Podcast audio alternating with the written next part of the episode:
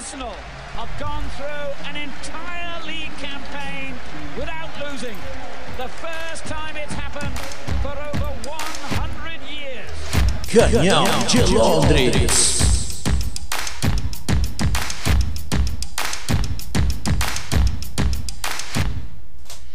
Bom dia, boa tarde, boa noite a todos vocês que estão ouvindo este podcast. Sejam bem-vindos ao Canhão de Londres, um podcast semanal onde a gente fala todas as coisas do Arsenal aqui.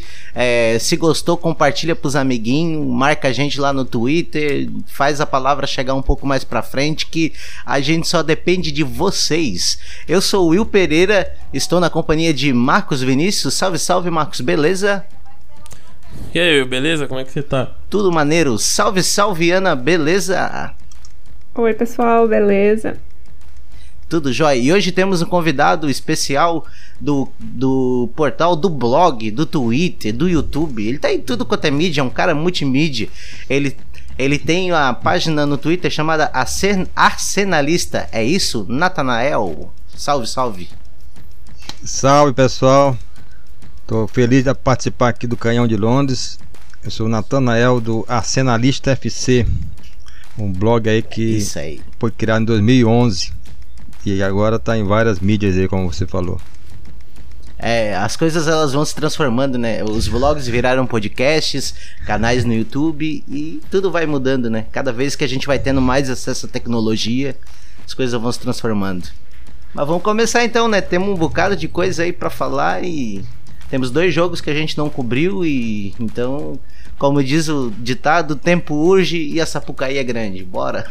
O Arsenal assustou seus torcedores e quase deu vexame, mas classificou as quartas da UEFA é, Europa League, mesmo com a derrota é, por 1 a 0 para o Olympiacos na última quinta-feira no Emirates Stadium, em Londres. A classificação ocorreu no placar agregado, já que os Gunners ganharam por 3 a 1 na Grécia. Com isso, o geral do confronto ficou a 3 a 2 para os ingleses. E aí, quais são suas opiniões? Primeiro vamos com o convidado. Fala aí o que, que tu achou do jogo. Aí pessoal, esse jogo de quinta-feira é o típico jogo do Arsenal contra o Olympiacos, né? No, no, ano, no ano passado vencemos por 1 a 0 quando a gente achava que estava com a vantagem tudo bem, que o jogo ia ser tranquilo em casa. Aí foi aquele vexame, fomos eliminados no, na prorrogação. Só que ne, nesse jogo de quinta-feira tinha uma vantagem muito, muito maior do que a do ano passado, né? Vencemos por 3 a 1 podia perder por 2 a 0 Mas mesmo assim o time pecou muito, principalmente em finalizações, né? É um time também que faltou criação, o, o Arteta fez uma série de modificações que eu, que eu achei assim também que ele exagerou nas alterações e, e de certa forma prejudicou a equipe, colocando o Nene, o Nene que tinha feito aquele golaço lá, mas é um jogador muito fraco, jogador muito limitado. E, e o time sentiu a falta, sentiu a falta do, do Partey, sentiu a falta do Odegaard, e isso ficou refletido dentro de campo. Perder muita chance, o, o outro time, o Olympiacos, bem inferior ao Arsenal. É, chegava ali perto da área, não conseguia finalizar, ou finalizava muito mal. E fazia a ligação direto, como, como fez uma vez o goleiro por El Arabi, né? E o Cef El Arabi, que gosta de marcar gol na gente, marcou no, nos três jogos. E o lance do gol, o lance do gol é essa zaga do Arsenal há muito tempo que ela fica olhando. É, ela não reage ao, atacante, ela fica olhando, observando não sei o que. Ficaram os dois ali olhando embasbacado com El Arabi, ele chutou, bola desviou no Gabriel Magalhães e não foi gol, gol, gol, contra, né? Porque acho que na, na UEFA não tem esse negócio de gol contra, né? Porque na Premier League é triscou no outro jogador é gol contra. Pois é, né, cara? É, e, ou, assim, é, é, até queria perguntar pro Max e pra Ana, assim, se fosse um time um pouquinho mais, como é que eu vou dizer, é... Efetivo. Um pouquinho mais forte, um pouquinho mais forte. Será que não teria custado a classificação a maneira que o Aston entrou meio apático ali, tomando aquele gol e cedendo essa vantagem aí, será que não ia ser mais complicado pra gente? Mano, é, é, eu acho que é sempre um risco, né? Quando você modifica muito um time, da maneira como modificou, o Arsenal foi modificado pelo Arteta, né? Assim, eu entendo um pouco até porque você modifica, modificou o time, o Arteta fez isso, mas é, é uma fase eliminatória, né? Mas como a gente tinha construído um placarzinho até bacana no primeiro jogo, acho que ele, ele, pensou, ele jogou com isso, né? E o Arsenal muito preguiçoso, né? Bem preguiçoso quando tá sem o Partey, sem o Odegaard. É, para puxar as jogadas até com o próprio, o próprio Hove, né? o time do Arsenal fica bem imprevisível, né? E meio que a gente tava segurando o jogo ali, né? E o, o Olympiacos também não gosta muito de fazer gol fácil, né? É, pois é. E, e uma outra coisa aí, Ana, tu acha que. É, e depois, assim, a, a, melhora, a melhora do time até naquele próprio jogo, quando entrou o Odegaard e o Partey, foi nítida, né, Ana? É, realmente. É, eles são os caras que fazem a criação né, do nosso time. Pois é. é. Eles fazem muita falta e ter colocado o Ceballos, pra mim, pelo menos, não foi uma boa ideia, porque além dele ter feito o erro, né? Mais um erro, quarto erro dele que resulta em, em gol do adversário, ele também não é bom na criação. A gente sabe que ele já ficou ali naquela posição. A gente, a Arteta já, já insistiu bastante com ele, tentando encaixar ele de, de meia criativo e não deu certo. Então descansar ao mesmo tempo Rowe e Odegar não foi bom pro Arsenal. E ficou, como você disse, ficou bem nítido, né? Depois que Rowe e Odegar entraram, o Arsenal virou outro time. O, o ataque já era um ataque muito melhor, muito mais entrosado, já tinha muito mais chances criadas. Né, pois é. E o Martinelli, ele até entrou ali no final e deu aquela cavadinha naquela expulsão ali do, do menino que. Daquele bicho que foi expulso e até achei bem estranho ele fazer toda aquela cena, chorar ali do lado. Parece que ele tava esperando as câmeras filmar ele para ele começar a chorar. É, parecia que ele queria participar de alguma novela, né? Só pode ser. é, Tô esperando o dia que o Arteta vai finalmente dar mais de 10 minutos para ele no fim do jogo. É, e, eu acho que esse foi um, um, ponto positivo do jogo. Acho que foi a entrada do Martinelli no finalzinho. Pelo menos entrou, teve alguns minutos. Teve alguns minutos poucos também né, no jogo que a gente vai falar depois. Mas pelo menos ele tá, tá entrando, né? Coisa que não acontecia. Né? Pois é, eu tava até falando com o Marcos ali nos outros grupos, a gente fica conversando ali de vez em quando sobre o Arsenal, né, daquela devagada. E o, o, o Marcos ele trouxe. O, Mar, o Arsenal. O Marcos ele trouxe a. a ele trouxe um, uma teoria que faz até algum sentido assim de que o o Arteta, ou, no caso o próprio Arsenal, tá querendo ir soltando o Martinelli devagarzinho pra ele não ter. A, porque eles ficaram com medo daquela lesão logo quando ele voltou ali, que ele começou a ficar meio arriscado. Estão querendo botar ele devagarzinho pra ele ir recuperando o ritmo sem forçar muito. Será que faz Até sentido? mostrar aquele treinamento dele, né? Supondo já que ele vai estar tá sendo treinado para ser um centroavante. Ah, me serve. Então. Eu acho, eu acho que o plano do Arsenal a longo prazo pro Martinelli, eu acho que é na, nessa posição mesmo ali de centroavante. Ainda mais que o Martinelli normalmente sempre é um cara que elogia muito o Aubameyang, que diz que aprendeu muito com que aprendeu muito com ele desde que chegou, um cara que acolheu ele, onde um, ele acaba observando muito o Aubameyang, né? E ele mostrou que ele tem esse faro de gol, né? Um cara que faz gol de cabeça, faz gol de esquerda, de direita e tem uma movimentação legal, né? Então, eu acho que para um futuro pode ser isso mesmo, mas que o e a gente como a gente tem muito atacante, né?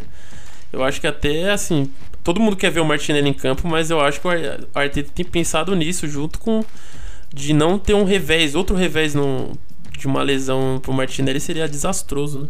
É verdade. Eu, é, sempre, é sempre bem complicado assim quando o cara machuca joelho e, e depois quando ele volta depois de muito tempo parado, ele tem essas micro lesões aí até a, a, o corpo se acostumar de novo com a carga de treino, a carga de jogo, é, é normal essas, essas lesões aí.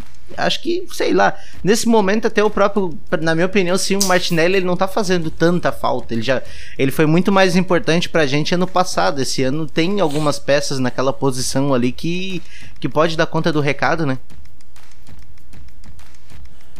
Pois é. Eu acho que o que irrita mais os torcedores é, é assim, que esses caras, até o próprio Pepe, o Martinelli, tem menos chance que o William, né, nos últimos. Tem tido. Tipo, o William sendo preferido, eu até entendo, né? O William é o cara mais velho, era o cara que. É, mas tava jogando mal demais, né? Melhorou um pouquinho.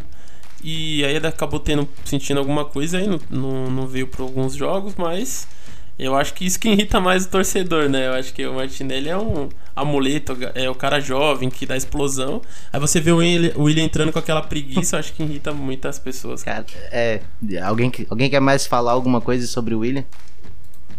Ouvi um barulho aqui no, no Discord. Rapaz, o William, é, eu critiquei tanto. Eu tava começando. Quando foi contratado o William, eu fiquei com muita esperança que o William ia ia ser uma grande contratação pra gente. A gente precisava de um jogador com as características do William.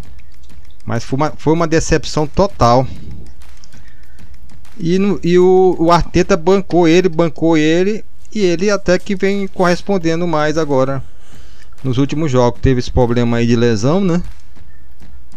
Mas é um cara que pelo menos está contribuindo com alguma coisa. É o, é o nosso líder em assistência, né? Então é. É. Eu acho que já deu uma melhorada, né? Pois é. É, a gente tem um bocado de molecada aí que tá entrando e tá dando, tá dando conta do recado aí. E a gente tem que cada vez mais olhar para a base mesmo, que às vezes o nosso problema. É, até, até falei no. Participei do, da live ali com, com o Natanael no, no canal dele, né? Ontem. E, e, e, a gente estava conversando exatamente sobre essa questão da base e tal, que eu ainda falei que se, se o Saka tivesse sido descoberto um ano antes, já tivesse afirmado no elenco, certamente a gente não precisaria gastar esse, esse caminhão de dinheiro que foi gasto no, no PP e daí poderíamos ter investido onde a gente estava mais carente agora, que era o meio de campo, né? Mas vai saber, tudo é, foi... O ciclo foi meio estranho. É, Mas vamos lá, né? Agora, realmente, o, o Arsenal errou em algumas contratações, mas eu, eu acho que também acertou, né? Tem que dar o.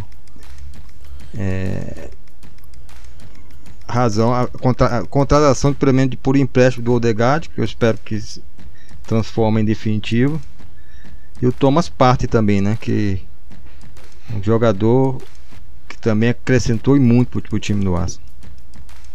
Ah, sim, né? O Marcos aí comprou uma briga bonita na internet por causa do party.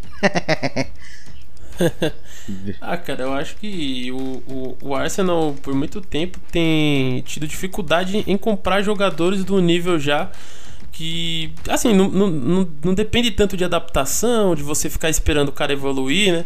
O Partey é um jogador pronto, então você contrata um cara que você praticamente com no segundo jogo ele já é titular. Se ele não tivesse tido os problemas que ele teve físico, ele teria sido titular desde que chegou praticamente em todos os jogos. O problema foi lesão mesmo, mas é uma contratação que é certa, cara. É quase. É muito difícil esse tipo de contratação dar errado.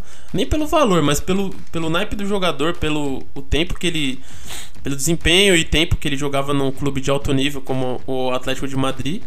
E eu acho que era uma contratação que é necessária para o meio de campo versátil que o Arteta quer criar, assim como o Odegar aí chegando e, está mostrando é, o seu repertório, está cada vez mais à vontade na, na equipe, né? E acredito que o Arsenal vai fazer de tudo aí para manter ele, né? E para fechar para mim esse meio de campo, tendo Partey e Odegaard, tinha que ter mais um nome aí forte para do mesmo nível de contratação que você faz com o Partey, eu acho que a gente teria um time bem mais competitivo para a temporada que vem. Verdade. Até pra gente pensar pra um, alguém no lugar do Ceballos, né? Porque a gente não pode ficar com ele, né? Pelo amor de Deus, caiu muito de produção e não é o tipo de jogador que a gente precisa, né? Então, acredito que como o Ceballos vem sendo ali o, sempre essa opção no meio campo, né? Quando acabar o empréstimo, a gente precisa de mais alguém, né? É complicado a situação do Ceballos. É. Tá muito desconcentrado, cara. Tá muito desconcentrado. E pior que o último, último jogo ele tava fazendo uma partida legal. Tava até a, elogiando ele, sequei, né? Aí ele foi lá e entregou. A galera ficou pegando no meu pé lá falando que eu tava falando bosta, porque. Mas o Ceballos tava fazendo uma partida boa. O problema é que ele foi meio reflexo do que é o Arsenal também, né? É um time que tá ali fazendo uma partida boa e de repente todo mundo dorme, apaga o time e toma um gol e acaba o jogo, entendeu? É bem isso aí mesmo. Mas vamos, vamos seguir adiante então, né? West Ham abre 3 a 0 contra o Arsenal em meia hora, mas a gente consegue uma reação espetacular e arranca um empate no derby londrino. West Ham e Arsenal empataram em 3 a 3 em um clássico eletrizante em Londres. Nesse domingo pela Premier League, o time da casa chegou a abrir 3 a 0 e aí a gente pegou empatou, teve aquela reação e assim, no segundo tempo era era até pra gente ter virado pela chance que criamos, né? Rapaz, é, é o, o Arsenal tá deixando a gente torcedor. Quem tem problema no coração não pode torcer pro Arsenal, porque, pelo amor de Deus. e é uma coisa comum já. Ocorreu com o jogo contra o Aston Villa, bem parecido. O Arsenal entrou totalmente desligado. Totalmente desligado. O Manchester Isso City. já vem acontecendo, né? Há um bom tempo. É o Manchester City também. O Arsenal, acho que só não tomou uma goleada do Manchester City porque eu acho que o Guardiola tava com pena da gente. Ah, o Guardiola é amigo do Arteta, é, né? Falou, aí, não, não. Segura aí, gente, segura aí. Porque também eu vou te contar, cara. E foi uma das assim piores atuações que eu vi do Arsenal no, no primeiro tempo. E cometendo assim falhas que um time profissional não pode cometer. Aquele segundo gol que a gente levou, pelo amor de Deus, pô, todo mundo ali só, é, reclamando, reclamando e, e, e se desligando do, do jogo. Ninguém olhando que, que, que, que, o cara ia cobrar a falta rápido. É um, é um absurdo aquilo ali. E também eu. Na hora que é pra elogiar, elogiar. Agora na hora que é pra é, é, criticar, vamos criticar. O Leno falhou naquele segundo gol. Foi, pra mim foi um frango do Leno. Uma bola em cima dele. Não é um, um goleiro daquela categoria sofrer aquele gol ali também. É, foi uma atuação também muito ruim do Leno. E uma atuação, ah, acho aí, que. O do Aubameyang, mais uma vez, né, cara? Eu não sei o que está acontecendo com o Aubameyang. Foi mal no jogo contra o Olympiacos, muito mal. Nesse jogo também, muito mal. Não sei se é questão psicológica ou não, mas ele está muito mal nos últimos jogos. Ele não está merecendo mais ser titular do Arsenal, não. A maldição das renovações. É, pois é, cara, eu, eu, eu vou, vou falar pra ti que eu tô concordando contigo essa semana aí. Esses dois jogos, assim, eu fui muito crítico do, do Aubameyang e, e em contrapartida, até o Lacazette ele tem subido de produção, ele tem sido, sido muito mais participativo. Até ontem eu fiz o exercício da gente abstrair os dois lances de gol do Lacazette, que, que gol é circunstância de jogo, né? Tu pode fazer ou não fazer mas a construção de jogo, a participação do jogo, o Lacazette, assim, ele participou de muitas jogadas, é, algumas ele até criou, ele arranjou passes pro Saka, que finalizou cara a cara com o goleiro, é, e enquanto o Aubameyang, ele ele tava fora do jogo totalmente, ele não, ele não se encaixou no contexto de jogo ontem. E nos dois lados, né? Porque ele tava inicialmente de um lado, depois com o Saka inverteu de lado e mesmo assim nada, tava isolado. É, eu acho que assim, o Aubameyang, diferente do Lacazette, ele é muito mais um centroavante hoje do que o, o, o Lacazette, né? O Lacazette hoje ele é um, um, atacante mais construtor até do que finalizador, né? Mesmo ele ainda tendo mais gols que o, o Aubameyang, porque a fase do Aubameyang é horrível, né? Assim, comparando os outros anos do Aubameyang, ele tá a gente chegando na fase final da Premier League e o Aubameyang tem nove gols, eu acho que todo mundo concorda que é uma temporada muito abaixo pelo que foi investido na renovação dele, por todo o lobby que foi feito, enfim.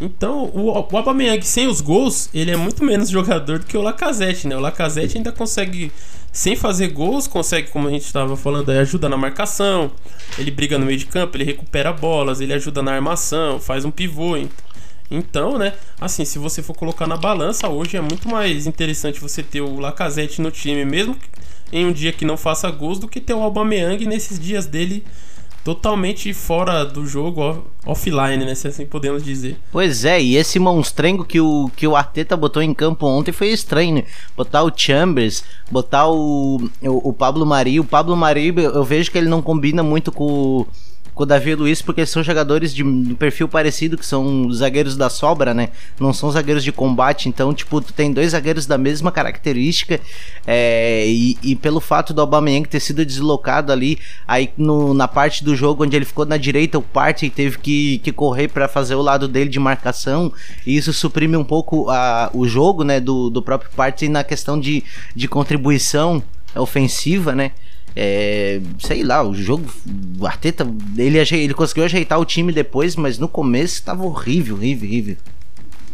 Eu estranhei a, a escalação do Chambers, até porque o natural seria o Cedric Soares, já que ele vai poupar o, o Bellerin, que o Bellerin também não vive, não vive uma fase boa, muito longe disso.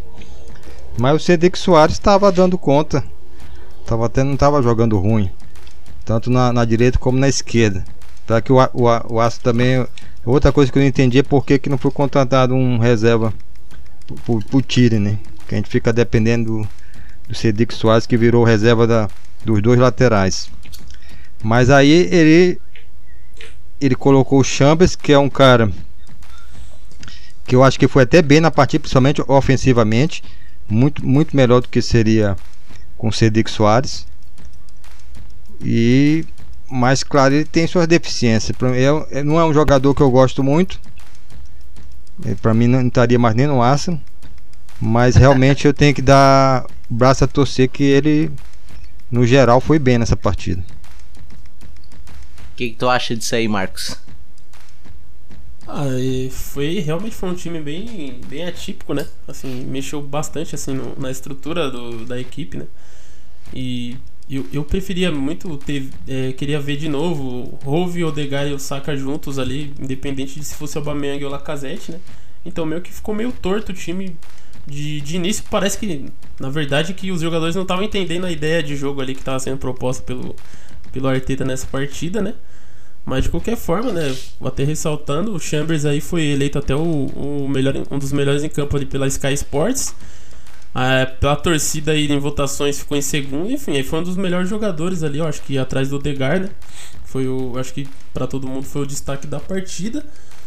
E mas assim, foi um time estranho, mas tentou poupar talvez no momento que eu não pouparia, né? Já que vai entrar agora em data FIFA aí, né? Teria colocado o time padrão aí com o Gabriel, ter colocado, podia ter deixado o Aubameyang lá de centroavante ainda mesmo não jogando bem, mas que tivesse o, o, o Rove ali pela, pelo lado esquerdo junto com o Tierney, né? Mas é. Ainda assim o, o estrago não foi foi menor, né? Já que a gente conseguiu ter, empatar o jogo, mas é bem decepcionante aí que eu tava esperando seriamente uma até que enfim ter uma sequência de vitórias assim, pelo menos a Premier League, pelo menos dois jogos, né, ganhando seguidos. É, pois é, por um momento ali, cara, eu achei que a gente. Cara, que a gente ia tomar mais de 13, tomar mais um ou dois ainda no primeiro tempo. Porque tá tão fácil, né, cara, o jogo para eles. E tudo que o Arsenal tentava não, não saía, não conseguia encaixar a bola. Não pareceu isso, Ana? Não, realmente, já tem muitos. Já tem muitos jogos já que o Arsenal tá desse jeito. Ele começa meio meio desligado do jogo, naquele ritmo lento, até que a bola consegue chegar no ataque, meu Deus. E realmente nesse jogo isso foi muito triste. Foi horrível. É. é o, o Chambers mesmo chegou a ser considerado um dos melhores da partida, né? Mas tenho minhas críticas. Ele foi bom no ataque, mas na defesa ele foi horrível. Ele só teve um lance que ele impediu um gol lá do Lingar, que estava pertíssimo do gol lá depois daquele lance que o Leno perde a bola que aí ele foi decisivo, mas fora isso, defensivamente ele não foi muito bem. Inclusive, ontem na live, né, eu cheguei a citar aqui os, os erros, né? Em todos os gols do West Ham, a zaga errou. No primeiro, Davi Luiz só ficou acompanhando o Antônio. Depois, o Chambers também só ficou acompanhando a tentativa de bloquear o chute, né? Então, eu tô sentindo muita falta do Gabriel, né? Que ele é melhor nessa questão. Ele até faz a falta tal, mas faz o que for necessário para tirar a bola do pé do adversário, né? No segundo gol também aquela cobrança ridícula. A zaga do Arsenal tudo olhando para trás, toda não prestando atenção no lance, mas o Davi Luiz viu, só que ele ficou esperando, achando que o Lingard ia cruzar a bola, e ele não cruzou, ele entregou para frente pro Bowie.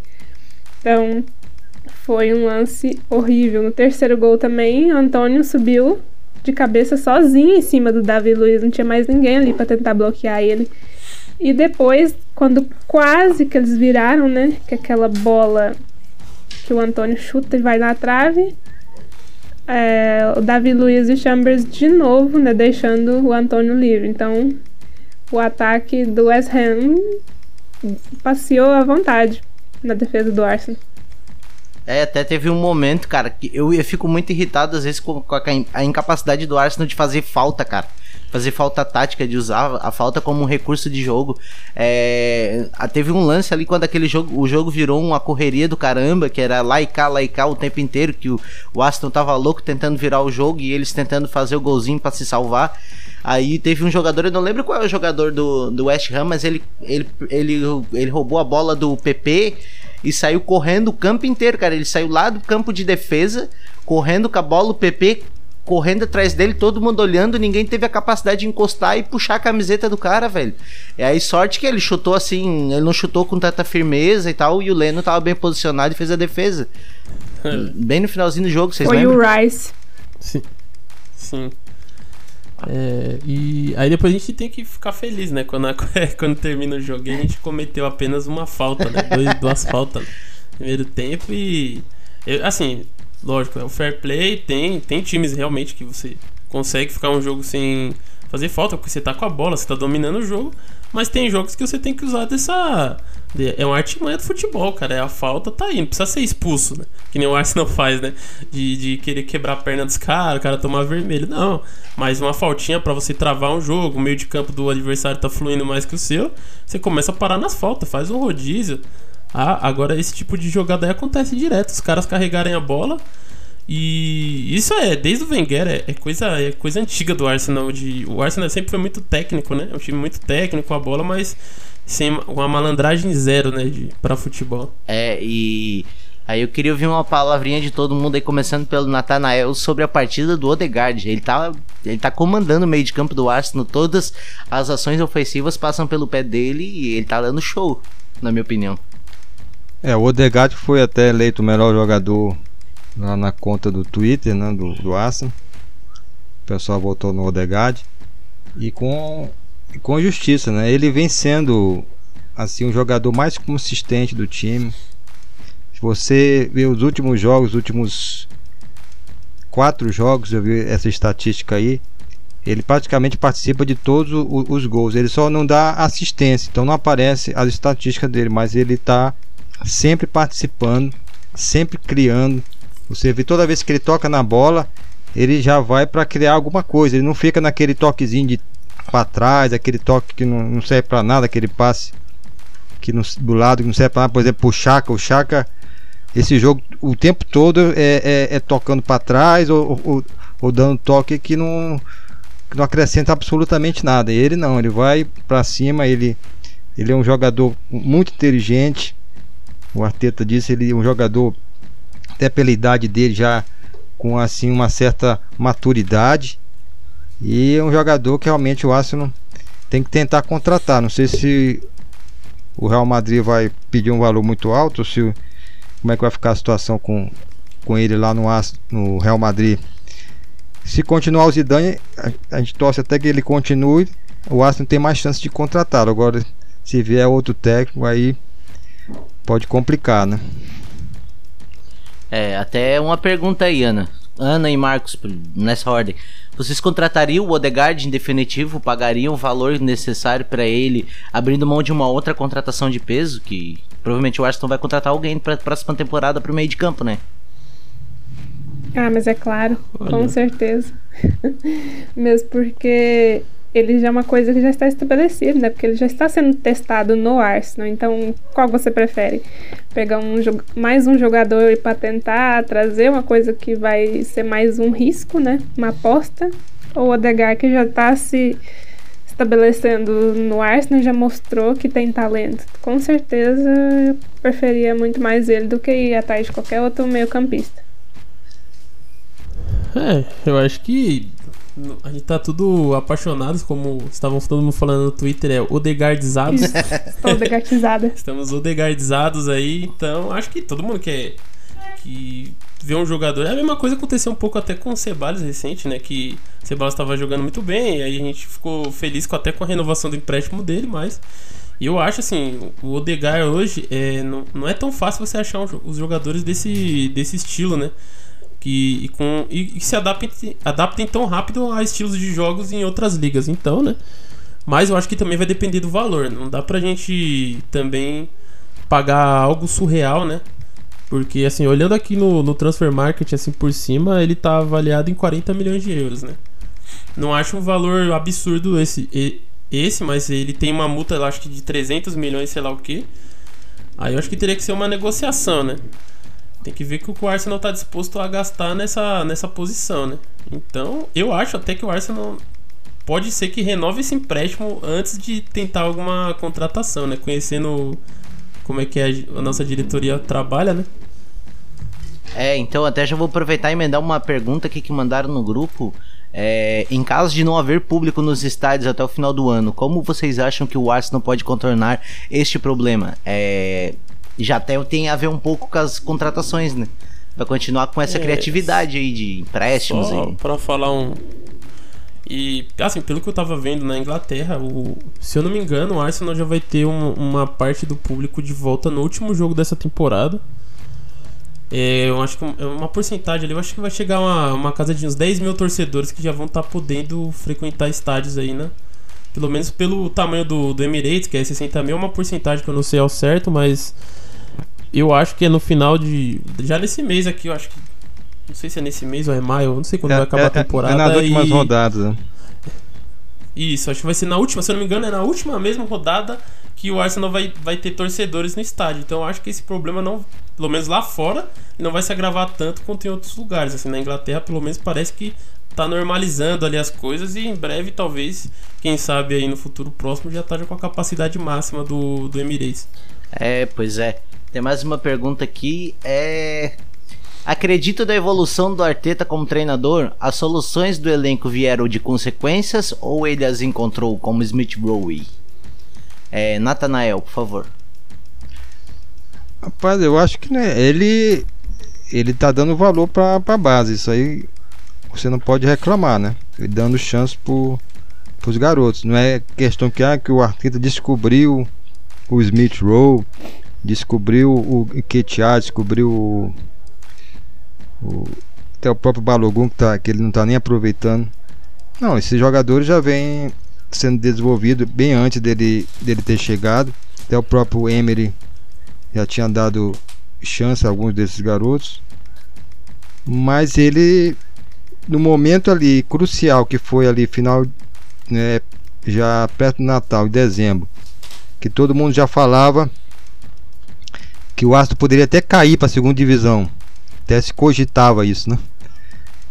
Ele, ele utilizou o Smith Rowe ali e foi fundamental. O Smith Rowe, o Saka. O Saka, para mim, é um dos, se não for o melhor jogador da temporada, apesar de ele ter caído de rendimento atualmente, mas ele é um jogador fundamental na equipe do Aço. Pois é, é, e eu tenho até, eu tenho até uma, uma outra pergunta aqui que foi uma pergunta de um, de um cara ilustre, né? Um, ele, ele é narrador da Dazon, o Gustavo Ribeirão. Eu tive hoje à tarde o prazer de fazer uma entrevista com ele para o meu outro podcast, que é o Jogando Sem a Bola. Já aproveito até para deixar o meu famoso jabá para você convidar você para ouvir as entrevistas que são entrevistas muito maneiras, não são entrevistas, né? São bate-papo. A gente vai botando a perguntinha outra, mas a gente vai deixando o bagulho rolar, né? Eu vou até mandar a pergunta dele aqui. Fala pessoal do Canhão de Londres, tudo bem? Marcos, Ana, Will, tudo beleza? Parabéns pelo trabalho de vocês, pelo podcast. E até vou deixar uma pergunta. O que vocês acham do Felipe Coutinho no Arsenal? Eu li na imprensa inglesa que de novo o Arsenal teria interesse em contratar o brasileiro que está lá no Barcelona. O que vocês acham? O Felipe Coutinho ainda tem bola para jogar no Canhão de Londres? Um abraço para vocês, tchau. Aí, ó. Pode responder aí. É. É, e até mandar um abraço de volta aí, Gustavo Ribeirão, né? Parece um cara bem bacana aí, vem fazendo um trabalho legal na Dazon. É, mas assim, é, não. Respondendo a pergunta dele, não. É, eu acho que passou o tempo do Coutinho, acho que é caro, acho que tá em uma fase, tem tido uma sequência de lesões e estamos odegardizados, então Coutinho não. É, Ana? Ele deu um prejuízo bom, né? Porque ele tá valendo agora 40 mil, né? Mais ou menos. E sendo que custou 160 pro Barcelona.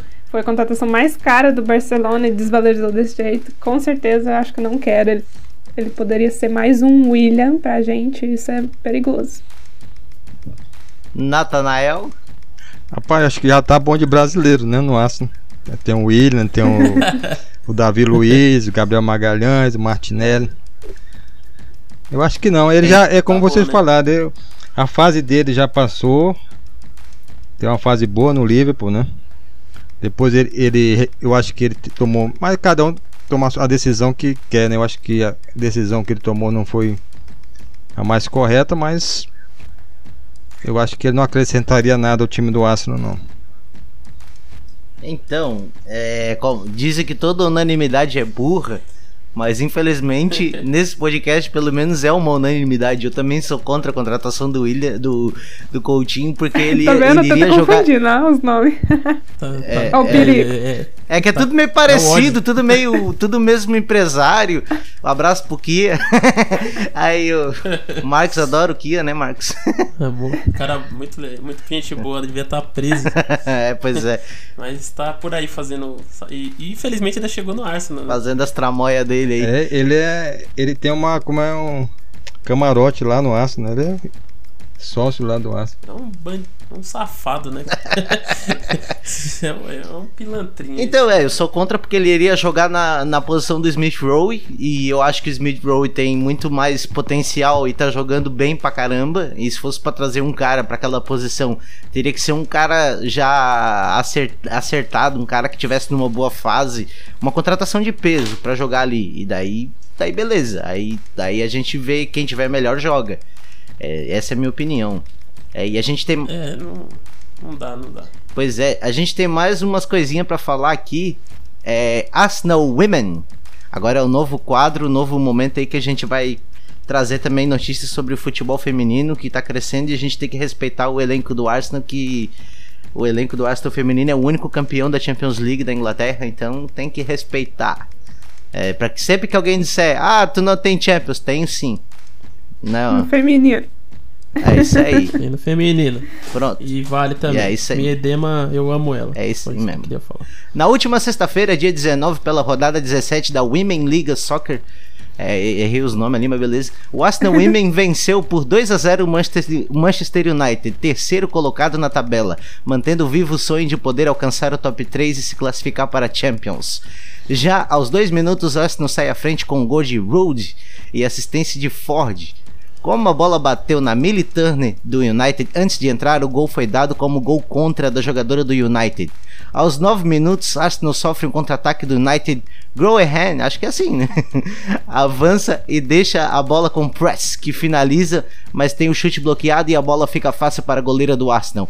Aos 25 e 26, o United perde duas grandes chances. Uma com James, que finaliza e a bola sobe demais. Outra com Toon, que se desequilibra antes de finalizar. Aos 41 minutos, em cobrança de falta do United, Stanford cruza para a área. Turner alcança a bola, mas cabeceia mal. No início do segundo tempo, aos 51, a zagueira do Aston, Ruben Moy, faz o segundo de cabeça para os Gun as Gunners, em cobrança de escanteio de McCabe. É, aos 62 minutos, o atacante Gunner Mid recebe o segundo amarelo no jogo e é expulsa, somando com mais dois outros cartões amarelos para Walt e McCabe. O Arsenal levou quatro cartões na partida. Aos 80 minutos, Sigsworth é, marca para o United, mas o gol felizmente estava impedido e foi anulado, mesmo com a vantagem de ter as adversárias com uma menos durante 30 minutos do segundo tempo. O United não consegue fazer a superioridade numérica se tornar superioridade em campo e pouco ameaçou o Arsenal apesar de ter maior posse de bola. Vamos lá, Ana. Agora é contigo. Como é, você terminou aí, né? O United teve posse de bola, mas não conseguiu fazer essas posses de bola virarem bons ataques que resultassem em gols. United teve só 62% né, de posse, ou seja, a maioria da posse de bola. O Arsenal teve 38% e mesmo assim não marcaram gols. O United teve 12 chutes ao gol, só que só 3 foram no gol. Já o Arsenal teve menos, foram 10 chutes, mais 4 foram no gol. Então o Arsenal teve mais, é, mais efetividade no ataque, não ficou tanto com a bola, mas quando teve a oportunidade fez o gol. Fazer o gol cedo também foi muito importante, porque já começaram ali com vantagem, inclusive defensivamente o Arsenal foi muito bem pressionando a saída de bola. Inclusive, foi um lance de saída de pressão, de pressão da saída de bola que o Arsenal conseguiu gerar esse primeiro gol e conseguiu se defender bem também por toda a partida, não, não dando chances para o United. United também teve o azar de não finalizar bem, estavam muito mal na finalização nesse jogo. Então, é, agora com essa vitória antes, Arsenal estava a seis pontos, né? Estava em quarto, ainda está em quarta colocação, mas estava distante seis pontos do United, que é o terceiro. E com essa vitória agora só ficam com três, então três pontos de distância do terceiro ainda. Então é possível para o Arsenal se classificar, chegar aí na zona, né, no top 3 e se classificar para a Champions League feminina desde que vença todos os jogos, né? Porque o Arsenal também tem uma vantagem de ter um jogo a menos na WSL, então é, até se o United vencer todos os jogos, é, ainda tem a chance do Arsenal empatar e tentar vencer, e nem que seja nem que seja na sominha dos pontos de gols, no saldo de gols. Pois é, o Arsenal ele tem, ele tem todo, ele tem, ele é superior em todos os números, né? Número de vitórias, número de gols, saldo de gols e defesa, tem um tem números assim, tipo, uma diferença abissal assim do, do United. Parece que o United tá ganhando só de 1 a 0 e o Arsenal goleando direto. É, pois e, é, e... E, e o Arsenal ainda tem a artilheira, né, da WSL, que é a minha tema. Então, né, importante isso aí. Estamos é, chegando ao final. Eu, eu, só, queria, só queria fazer mais um pedacinho aqui da pauta que é, três jogadores do Arsenal foram selecionados por suas respectivas seleções nacionais, é, enquanto dois estarão no sub-21. Bert Lennon, Runasson, Cedric, Tierney, Mohamed Elneny, Partey, Saka, Granit Xhaka, Martin Odegaard, que vai ser capitão pela primeira vez na Noruega, é, Nicolas Pepe, Pierre Aubameyang é, e o Smirrow e o Nketiah pelo Sub-21 da Inglaterra. É, e o Partey, se eu não me engano, o Partey e o Aubameyang eles só vão jogar a segunda partida pela Copa da, pela Copa a, no caso as eliminatórias ah, da Copa Africana porque por causa das questões de higiene sanitária, questões sanitárias. É, Acho que por mim não ia ninguém. Eu acho que essa, essa coisa aí da seleção a gente aprofunda no próximo podcast que a gente vai precisar de assunto, né? Vai ficar duas semanas aí é. comendo mosca. É, a gente pode fazer um radarzinho do que tá acontecendo nas A coisa que eu tenho a dizer é que eu odeio data FIFA. Seleção nacional só prejudica, prejudica o, o, time do Astro, ainda mais no momento que estamos vivendo de pandemia. Quer dizer, além, além da, de possível lesão, o jogador ainda pode pegar Covid, como já aconteceu várias vezes. Teve um caso do Abamanhã que, que teve que dormir no aeroporto. Vocês se lembram disso? Eu lembro. Uhum. Um verdadeiro absurdo. E três jogos em um espaço de seis, sete dias. Três jogos. Pelo amor de Deus. A né, véspera né, de jogos decisivos, né? Porque vai vir a Europa League. para quem joga Champions League também. Tá vindo a Champions League. Então e a gente pega só o Liverpool quando voltar, né? É. Só isso. Uma sorte é os brasileiros, né? Do, do time, nenhum vai para a seleção do. Acho que a seleção brasileira nem vai ter data FIFA, se eu não me engano. Mas de qualquer forma, nossos brasileiros também não, não seriam convocados, né? Pelo menos alguns. A galera vai. Alguma parte desse elenco vai descansar, né?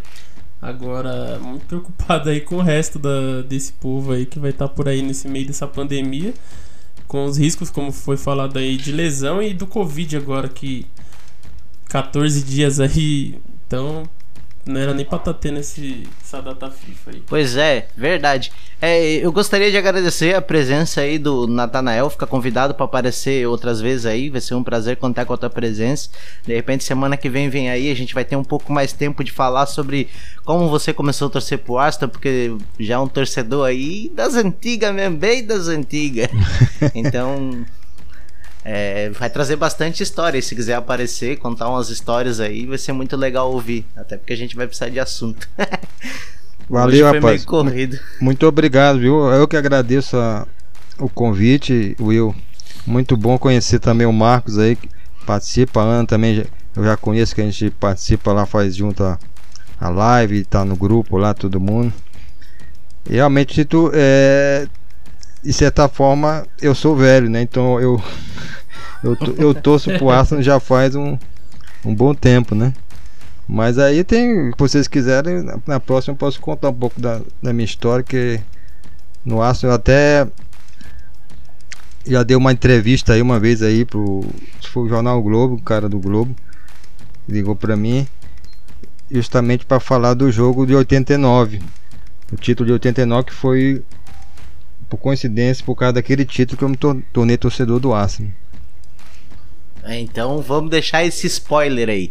Não conta mais que semana que vem vai saber, você vai saber esta história. É, eu sou o João Kleber. Para, para, para, para, para, para, para, para. para. Agora com os comerciais, tá ligado? Então, um abraço Ana, um abraço Marcos aí, até semana que vem e Come on, yo, guys! Até mais!